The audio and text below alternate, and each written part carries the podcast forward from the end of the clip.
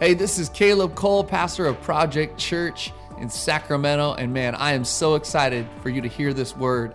I believe God is going to encourage you, strengthen you, and challenge you through it. So get ready to receive from God today. Hey, church. Well, we're excited to dig into Mark again. We're back in the series, um, but we have a very quick and very huge announcement that we'd like to make that we're so very excited about, and it has everything to do with regathering in person. That's right, an announcement about our regathering in person, in person services. So that will be taking place. Want to take it away? Are you guys ready? It's not just big. I think she said big or huge. It's enormous. It's gigantic. it's massive. That's right. We're meeting again starting July 12th. Yeah. So we're so pumped. Um, we cannot wait to be gathering in person again at the Crest Theater. So we wanted you to know, um, because of the schools being shut down, not open to the public, our West Sac campus will not be meeting at Stonegate Elementary. So we'll be coming together. We are already about to moving into the building in just a few short weeks, but we'll be gathering together at the Crest Theater starting July 12th. We're going to shift our service times. We're going to have two services at 9 and 11 a.m. But here's the deal there's a lot of details that go into this. Number one, you're going to have to register. We're following all the governor's guidelines, protocols, everything that the state is asking of us, and that means no more than 100 people per service. So you have to register to, to you know, fix your spot in, to lock it in so you can be there. Um, also, we're going to be following all the cleaning guidelines. Mm-hmm. Masks will be, pro, will be uh, necessary. Our team will all be wearing masks. But we are also so excited to be gathering together. Now, we understand that some of you aren't comfortable yet. Um, we want you to know we don't think you're less spiritual. Um, we don't think that you're afraid, you're walking in fear. No, we totally understand the reality of this situation, and some people may want to continue to stay home in this moment, and we support that. And so, what we're going to be doing is live streaming the 9 and 11 a.m. Mm-hmm. services online. So, we'll still have the online experience for you on Facebook, YouTube, and Church Online. So, if you're not comfortable coming yet, stay home. We also won't have childcare, but you are allowed to bring your children in with you if you so choose. So we cannot wait. Um, more details will be coming. We'll be releasing everything that it's going to take to be a part of this over the next week, the link to sign up, everything. But we are excited, excited to see you, excited to see our teams, to be in person again. As the state has begun to open up again, I think it's fitting that the church begins to open up again physically. And so we're going to begin doing that. And then in just a few short weeks after that, we'll be moving into this building. We're getting yes. so close Even and we cannot wait. Yes. So, hey, we love you guys. We're praying for you. Um, and I believe you're about to be encouraged and blessed by this word. So, in your living rooms, behind your screens, wherever you are, I need you to give it up for my favorite preacher in the world. That's right, my wife, Chrissy Cole. Make some noise wherever you are. Give her a shout out. Say, go get it, girl. All right. All right. Go get it, girl. Bye. Wow, what an introduction. So excited to be with you and to share the word today. Um, man, this is a really exciting time that our church is walking through. And so I can't wait to share this message because it's all about our faith. So this week we are jumping back into Mark 9 and we're finishing up that chapter, Mark 9, 14 through 19. And my title of this message is Possibility and Prayer. If you remember, um, two weeks ago, Caleb, before Father's Day, he spoke on the transfiguration of Jesus, where he, along with Peter, James, and John, went up to the glorious mountaintop and experienced a transfiguration. And now we come to the point of the story where he's coming down the valley and crowds are gathering because the Father had approached the rest of the disciples, the nine that were left down uh, in the valley, seeking for his demon possessed son to be healed. And so I want you to hear really quickly the juxtaposition between the transfiguration and this moment that we are talking about in the valley at the bottom of the mountain. First, Jesus was on a mountain, and then the rest of his disciples and the crowds of people were in a valley. On the, for, during the transfiguration, there was God's glory everywhere, but in the valley, there was much suffering. In the, on the mountain top, there was God's presence, and Satan his presence was dominating um, an individual in that valley. And then we see that the father is pleased with his perfect son, but then an earthly father in the valley is tortured by his son being demon possessed. And so there's just a lot happening in this scripture, but what happens to the demon possessed boy and this father who is approaching the rest of the nine disciples to seek healing is an absolute miracle. Jesus enters the scene when he comes down to the valley and he um, is, is, his presence is made known. He heals the demon possessed now, I think that this can be an encouragement to us about how Jesus, when he meets us on the mountaintop or in the valley, his presence changes things. His transformative power changes things. And the presence of Jesus has the potential and power to do something awe inspiring in our lives. So I don't know what your expectancy is today. I'm just praying that you would have hearts full of great expectancy because Jesus, his presence is here. We've worshiped. You've invited him into your heart. You've invited him into your space, and he wants to do something awe inspiring today. So, because of Jesus' presence and the little faith that's displayed by the father who has the demon possessed son and bringing him to the disciples and now Jesus, his power is made manifest because of that little bit of faith that the demon possessed son, uh, son's father had. And so, write this down if you're taking notes. I want to submit to you that if Jesus' presence produces power and transformative power, then through prayer, the access that we have to his power today, all things are possible. You know, this message is about possibility and prayer, and prayer makes things possible. Prayer is our power. That's what we say at Project Church. That's one of our core values. But the prayer of faith is the key to unlocking the power that makes all things possible.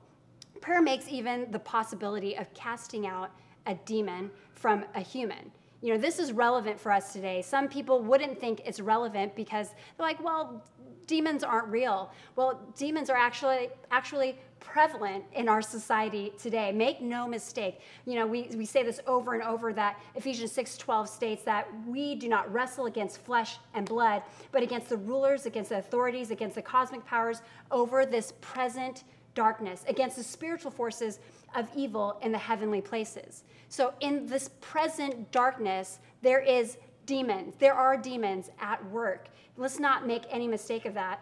But I will say that I believe that we give medical names or maybe even medicate what is actually demon possession.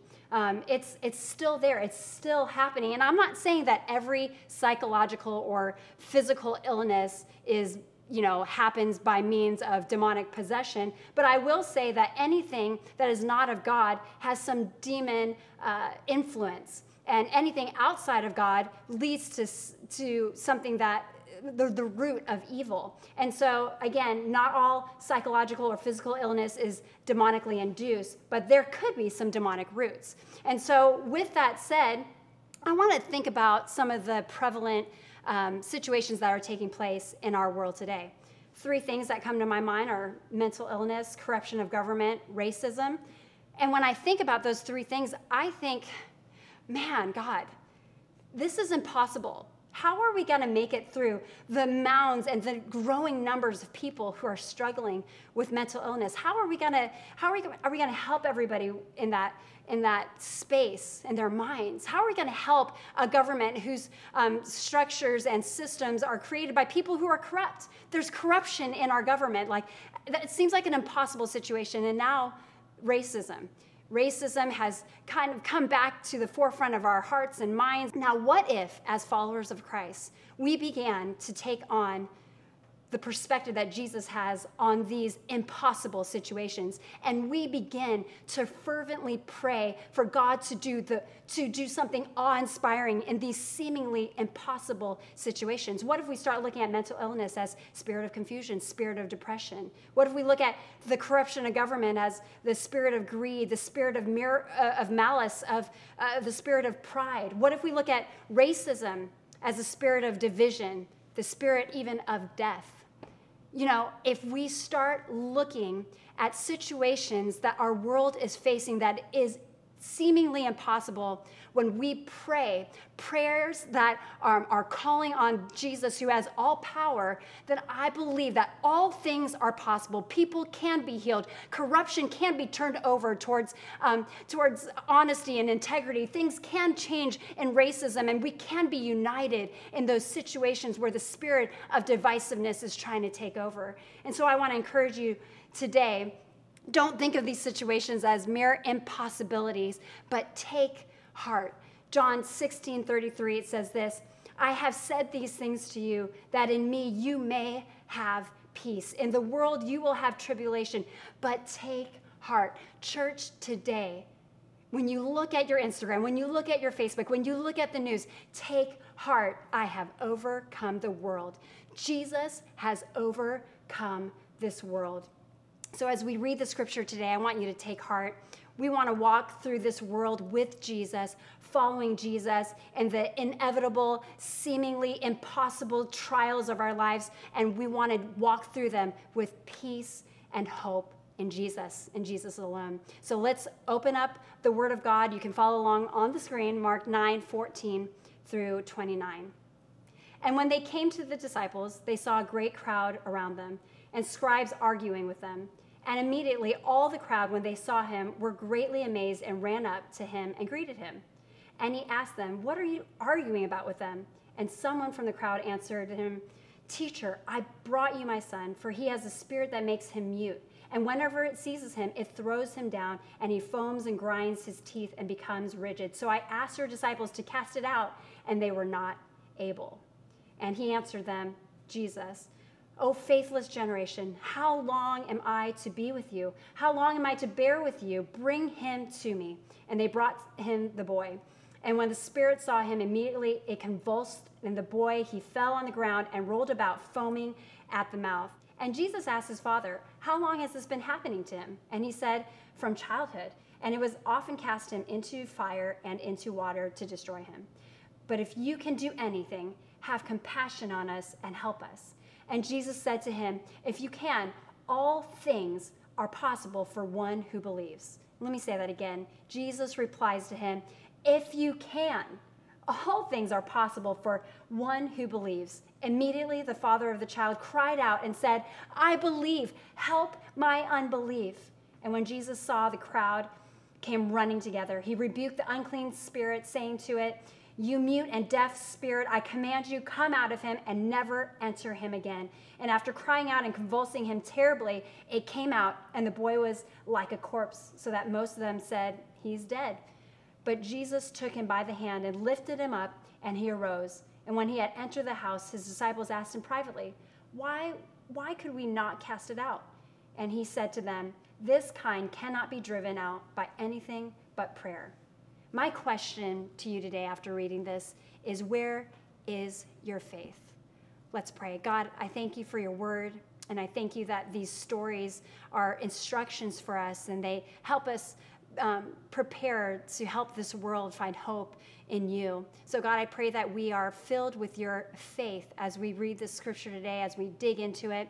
And, God, that the faith would propel us to live this life with hope and to take action um, through prayer. God, may we rely on you more than we've ever relied on you before. We love you, Jesus, in your precious name. Amen. Now, before we take a closer look at this story, I want you to understand where Jesus is at in this journey. And something he ha- that he says um, is a key to really understanding this scripture. Um, and it's in verse 9, just a few verses before I read this uh, portion. It says this He charged them to tell no one what they had seen until the Son of God had risen from the dead. So, Jesus coming out of transfiguration, he commanded or he, he encouraged the disciples, you know, don't tell anybody about this. And so some people are confused. It's like, why is Jesus wanting to keep this quiet? Because there's just this incredible transfiguration experience. Um, and why wouldn't he want everybody to know? And I want to submit to you that Jesus, he knows he doesn't need a PR person. You know, he doesn't need to to say, this is what I can do, this, these are the miracles I can perform. Um, he doesn't need the disciples to prove who he is. Everything that Jesus did before this transfiguration was an, ability for the, the disciples to walk with him by sight and for them to understand who he is and the power that he wanted to leave for them. And so I want to submit to you that. Um, that Jesus wasn't trying to prove himself at this point. He was who he said he was. Remember that the transfiguration that Caleb preached about, and I encourage you to read up or go back to that message, and you can get that message online either through um, YouTube or our website, projectchurch.com. It was, it was a fantastic message that Caleb even said was one of the most important messages that he spoke. But I want to um, recall that this transfer, transfiguration was a turning point in Jesus' earthly uh, ministry. Before the transfiguration, he was walking with the disciples, and the disciples were knowing who he was. They were walking by sight. But the rest of this chapter and throughout chapter um, 10, we're going to see that Jesus wants to teach some lessons to the disciples. And I believe he knew that his final days were coming. By chapter 11, Jesus sets foot into Jerusalem. And now that he's there, he understands and he knows that his final days are at hand. They're at chapter 11 on. And so we see in chapters 9 and 10, starting with this message on faith, that he's going to give the disciples and us some lessons on humility, first faith, then humility, offenses, seriousness of sin, marriage and divorce, children in the kingdom, earthly riches, true wealth, leadership, and sacrificial, sacrificial service, and then faith. So, chapter 9 and 10 just bookends all these lessons that Jesus wants to teach the disciples with faith. That says to me that faith is something very important for us today because here's the thing we walk with Jesus only by faith. You know, we have a faith that uh, Hebrew 11 1 says. Now, faith is the assurance of things hoped for, the conviction of things not seen. We never walked with Jesus the way the disciples walked with Jesus. It's an important message that I'm speaking today for our faith. We've only, um, we've never seen Jesus, so we trust in something that we don't see. We trust in someone that we have not seen. We trust in the Holy Spirit that we can't see. We trust that he died and he was resurrected, but we never saw that. And we trust in this fulfillment um, of the gospel that we will not see, we haven't seen. And so we are walking by faith. This is a message for us today, even though he's teaching lessons to, to the disciples. So as we continue this message on faith, I want to answer a few questions that will take us through uh, the text, and it really hinges on what Jesus says about faith in him in verse 23. He says, All things are possible to those who believe. This is his response to a man of faith who was desperate for his son to have this demon cast out of him. And so here's a few questions I want to ask you, and it'll take us on this journey of faith. First question I have for you today is what can disrupt our faith? I think the quickest answer to really summarize verses 14 through 16 is that people can quickly disrupt our faith.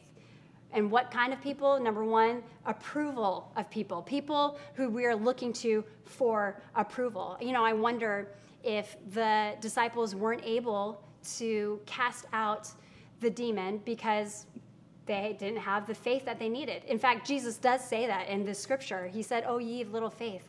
I wonder if we can have our faith disrupted because we want approval from others. You know, there were crowds and crowds of people coming. They knew that this um, man was bringing his son who was demon possessed, and he'd been demon possessed for a long time. And so the crowds knew who Jesus was. And so when they when they saw that this uprising was happening and um, they brought them to the disciples, they were like, man, if the disciples are here, Jesus is going to be here. They wanted to see Jesus. And you know, it's like some celebrity coming to their town. And at the same time, not only were there people who wanted to see Jesus do his thing, I wonder if in the disciples' hearts, they wanted to do as well as Jesus would have done if he was there.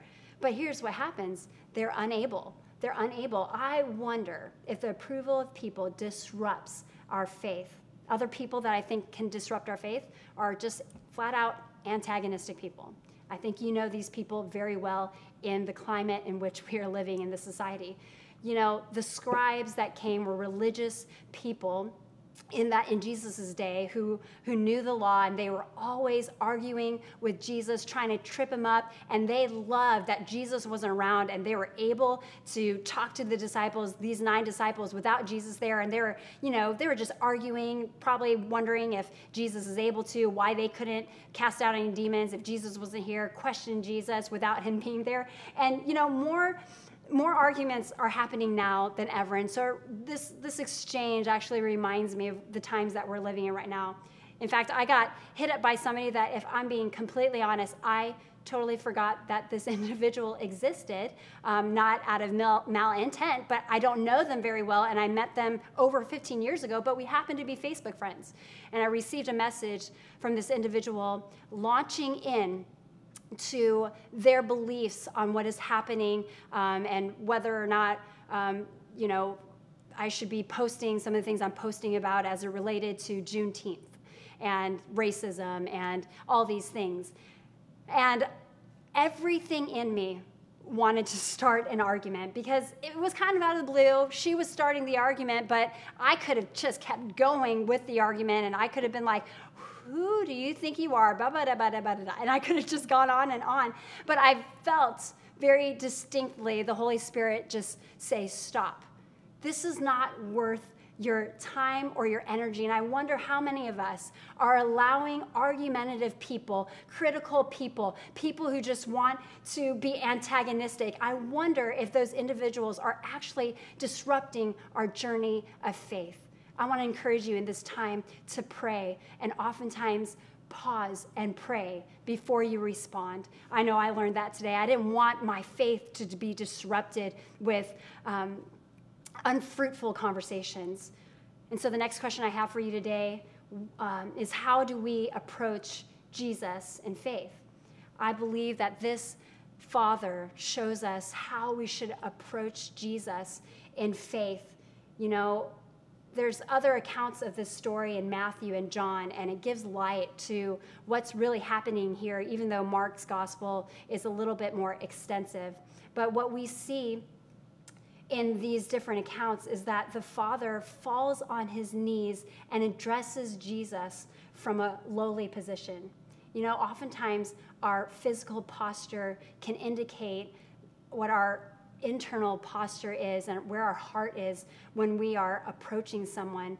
And I think when I'm disciplining my children, I don't want them to think that I'm coming down on them when I'm when I'm correcting them. I try to get down to their level level because I'm not just trying to pridefully tell them who's in charge.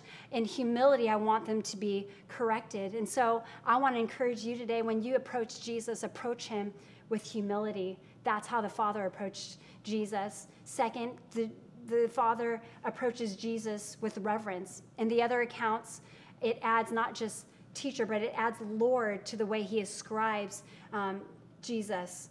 He ascribes Jesus as the Lord and the teacher, as someone who's not deserving of or due Jesus' blessing. It makes me think of when my kids ask me for something and they just say, I'm hungry.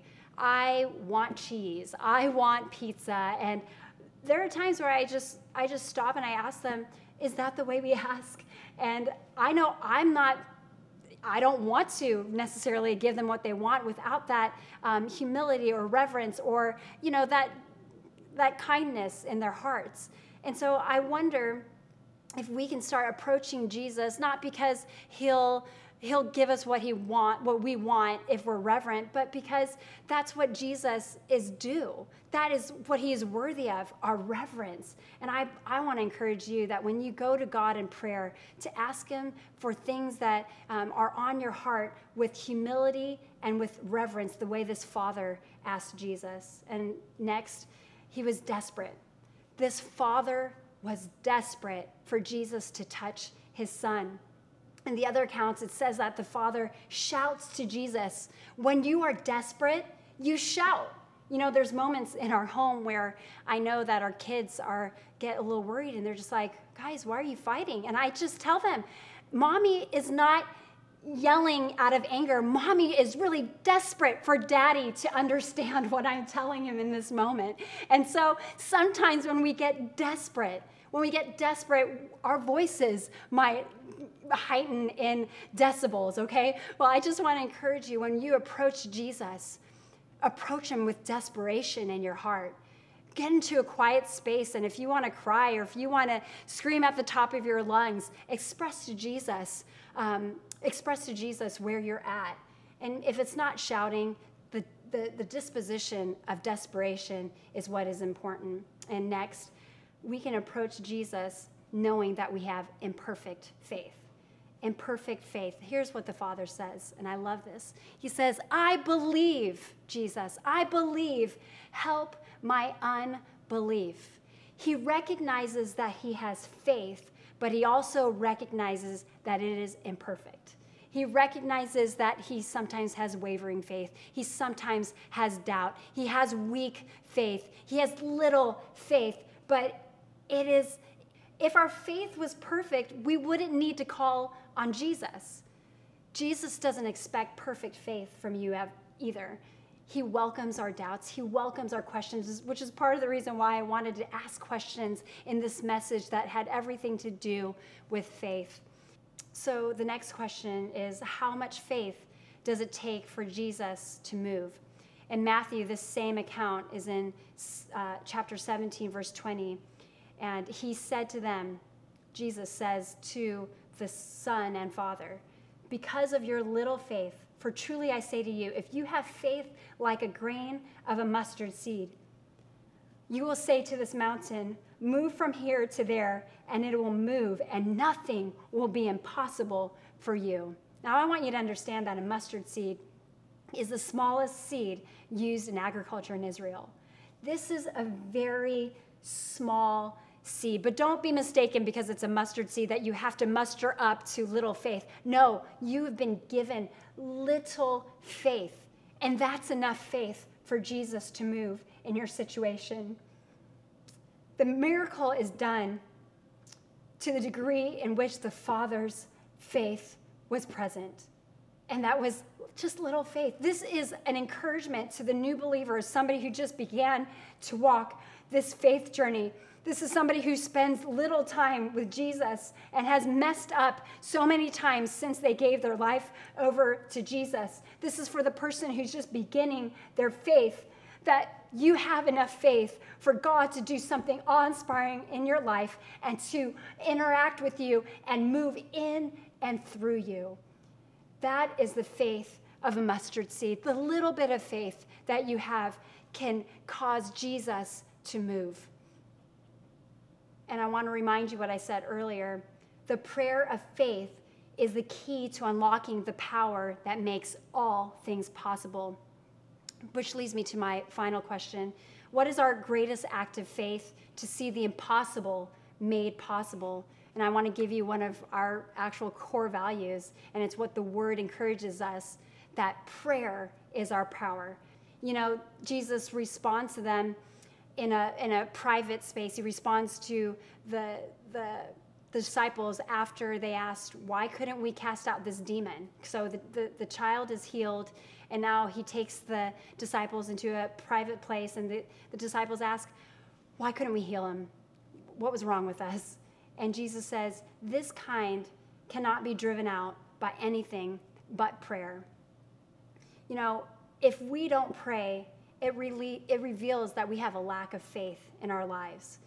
Either we think, I don't need help, or he can't help, or he probably won't help. And, and what's really going on is the doubt of God's, you know, awesome, awe-inspiring power and even his goodness. You know, thinking that you should pray versus actually committing to prayer is the difference between believing God can do something and having faith that God will do something. They're not the same. Sometimes we pray, oh, I believe God, um, God can do it. And if, and, if, and if God wanted to do it, he'll do it. And if it's God's will, he'll, he'll make it happen. But I, I'm not sure that that's always full faith. You know, I hear oftentimes people say, well, if it didn't happen, it wasn't meant to be. And I want to say to you right now that I'm hesitant to pray that prayer because here's the thing what happens with prayer is that it unlocks God's power, and our prayers can move the hand of God. And more importantly, prayer changes things. And if it changes things, then it actually even changes us you know, I, I, don't want us to get stuck and just allow life to happen and not think that He's given us um, the power through partnering with Him to see things happen so that people can have faith and find freedom and hope in Him. It's possible to think that our faith is faith when it's actually not faith at all. You know, there's a difference between saving faith and supernatural faith, the faith that we read about that's a gift from God, the gift of faith. You know, faith is all that we need, and Jesus freely gives us his gift of grace, but he also graces us with supernatural faith. When we pray that kind of faith, the supernatural faith, it's saying that God, I can't do this without you. It's like he's saying to the disciples, I can't drive out this situation by anything but prayer. This kind of prayer that, that, that is the supernatural prayer is the prayer that only comes by saying, I can't do anything on my own. I am weak. You are all the strength that I have. Only you can make things happen. You know, this is a, a place that we need to get as humans as just vulnerable and recognizing our weakness in him and our and our strength that we that we can have by access of praying to an all-powerful God. John 14, 14 says, if you ask me anything in my name, I will do it. And I want you to not be mistaken. This isn't like, oh, he'll do anything that I want. He'll he'll give me a million dollars tomorrow. He'll he'll make my bank account suddenly be more than five dollars. You know, that that's not asking things in his name. You know, we have to pray that God's will be done on earth as it is in heaven. And so our prayers sometimes aren't even about what we want. It's it's about what he wants and us allowing our hearts to align with his will before our own. Ask anything in my name and I will do it. You see, the temptation of this message, I think, could be to pursue the power of Christ when this pa- passage actually should set us on a path to pursuing the person of Christ. Jesus is not just this powerhouse, Jesus is a person who is God and human flesh. And, you know, faith isn't, this journey of faith isn't a means to more power. Faith is a means to knowing the person with all the power. So let's pursue Jesus because he came down to this earth and he knows what we walk through. We see so much of the person of Jesus in just a few scriptures here, and it's less about his power and more about the person that he is. Look at verse 19. When, when he recognizes that the disciples weren't able to heal or to cast out the, the demon from this son, Jesus answers them and he sighs. This is like a, a major sigh for Jesus, and he says, Oh, unbelieving generation. He's talking to his disciples, telling them that they're faithless. Whenever I see Jesus sigh, and when he addresses the disciples, I recognize that he's not impatient. He's, he's not angry with us. He's not irritated with us. He wants so badly for us to understand that, he, that we can trust him. He's, he's trustworthy. And so this is a moment where he recognizes that they lack trust. They, they, they don't totally trust him, that they can have the power that he's given to them to do these miracles. You know, mistrust is a hard thing to deal with. Can you imagine how Jesus felt when he said, you know, I've, I've done these miracles in your presence, and you still can't access the faith so you can see these miracles happen. This was actually an affliction to Jesus. And so I want us to see Jesus as a human, as somebody who, who knows very well that, you know, he knows what it feels like to be mistrusted. Jesus is human. This is the person of Christ. In verse 21, we see Jesus reveal again his humanness. And Jesus asks his father, How long has this been happening to him? You know, you might read this passage, but Jesus is, eh, you know, you might read this passage and ask, you know, why didn't Jesus just heal or just cast out this demon right away? Why do you have to ask how long has this been happening? Did he really know the, the history? Um, did he have to know that? Because clearly the kid is demon possessed. But you know what Jesus was asking the Father? He was asking a question and exhibited that he had much care for this Father and his Son. He cares for the things that you care about. He cares for you, and that is his heart for us.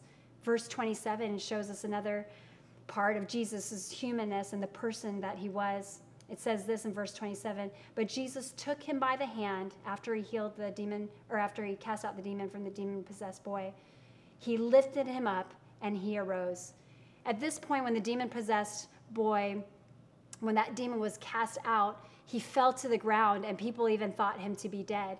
But Jesus, being the person that he is, the kind, the caring person, the empathetic person, the the compassionate person came over to this young man, you know, and, and he lifted him up and he rose. And people recognize, oh, he's not dead, he's actually alive. You know, this is a moment where Jesus just healed somebody, just cast out a demon. That could have been a drop the mic moment, and he could have said, Peace out, come on, posse, come on, disciples, we're out of here, we have other things to do. No, Jesus took the time to go to this demon possessed boy who's now freed from that, and he helps pick him up. He helps pick him up and he displays his compassion and care for him. And finally, in verse 28, we see that Jesus wants to give us good gifts. It says this in verse 28. And when he entered the house, his disciples asked him privately, Why could we not cast it out? And he said to them, This kind cannot be driven out by anything but prayer. And you might be thinking, well, Jesus wasn't giving them a gift. Jesus was just saying, like, you know, well, you have to pray in order for these things to happen. No, you know what Jesus was telling the disciples? Jesus was letting them know, is kind of like a foreshadowing that when I leave this earth, you're going to need something other than yourself to rely on. And so, what Jesus left when he um, when he ascended to heaven after he died, rose again, and ascended to heaven, what he left the disciples he was speaking of here, it was the Holy Spirit it is the Holy Spirit that empowers the disciples. And it's the Holy Spirit that we have access to, not just the disciples, but we all have access to through the power of Jesus, that we can have power through him. He's a good God who doesn't say you need to do this, this, and that in order to show me that you have faith. You don't have to do this, this, and that in order for good things to happen in your life. No, he says, I want to gift you the Holy Spirit so that you have something when I leave this earth. And you know, this is an important lesson for us that we, that like the disciples need to understand, we can't do anything on this earth without Him that's going to last for an eternity. And so I want to encourage you today that Jesus is a good father. He's a compassionate father. He, he's, he, he was human at one point and he, he knows what it's like to be mistrusted. He knows what it's like and how, to be afflicted in the way that he was afflicted here. He's a good father who gives good gifts, and he's inviting you into a relationship with him. Yes, you can access his power through prayer, but more importantly, he wants you to give him access to your heart. He wants you to know who he is. He wants you to understand that he is compassionate, he's merciful, he cares about what you're going through, and he, went, he wants to intervene on the situations that you are praying about today. He loves you and he wants you to be in relationship with him. Don't let this message just be a roadmap to pursuing power. This is to understanding and pursuing the person of Jesus. So, if you want to invite Jesus into your life, if you want to know him more, if you want a relationship with this this God who loves you, who cares for you, who cares about the things that you care about, um, if you want access to that power in your life, if you want to share the hope and power with others who are in despair and hopelessness, I want to invite you to have relationship with Jesus. And that relationship with Jesus just comes to you through faith. It says this in Ephesians 2 8 through 9 For by grace you have been saved through faith. And this is not your own doing, it is a gift of God, not a result of works, so that no one may boast. You know, if you've been listening to this message and you've been saying, Man, I need that hope, I want that power, I want that. Um, love. I want to be in relationship with that person who cares for me and is compassionate and is kind and who will even correct me privately the way he corrected the disciples privately. You know, he, I, I want to be in relationship with him. Well, I want you to know that's the most important decision you can make in your life. It's a decision to jump on this journey of faith with a loving Father. So I want you to pray this prayer with me wherever you're at, um, just inviting Him into your life so that you can begin this journey of faith. And maybe you walked away from God, and maybe you're listening to this and you, you're thinking, man, I haven't really thought about a relationship with Jesus, or I haven't really, I don't even know how I got to watching this message. And if you're thinking, man, my faith is so little, I've done so many things, I don't know how I can recover, I want you to know that this prayer is for you too. Jesus wants to be in relationship with you so that he can um, move in and through you and bring hope to this world. So let's pray this together. Dear Jesus, thank you for allowing me to hear your word today. Thank you for guiding me to this point in my life. I accept you into my life. I make you Lord of my life, and I accept that, that gift of grace for my life, the grace that, um, that says, I don't see any of your past mistakes. I've thrown that into the sea of forgetfulness. You no longer have to carry shame. You no longer have to carry guilt. That's what grace gives us, it affords us that freedom. So, God, I accept you in my life. I believe that you died on a cross, and you rose again, you ascended to heaven, and you left your Holy Spirit here on earth so that we can, um, we can be led by it. I confess that I'm imperfect. I'll never have perfect faith, but you don't require that. You don't require uh, require that of me. So God, I say thank you, but I confess my sins. I confess my sins and I know that you are going to give me the strength to live for you. So give me that strength, Lord. I can't do this life without you. I'm weak without you. I profess your strength today. We love you, Jesus. Give me the strength to live for you all the days of my life. In your name we pray. We hope this word encouraged you today. If you haven't heard, we recently purchased a building in Old Sacramento. This is going to be the permanent home of Project Church. We are here to stay in Sacramento. But I wanted to ask you if you would consider giving, uh, donating to help make this vision come to fruition. You can go to www.projectchurch.com backslash believe to see more about the building and to donate. God bless you, and let's see what God can do through us.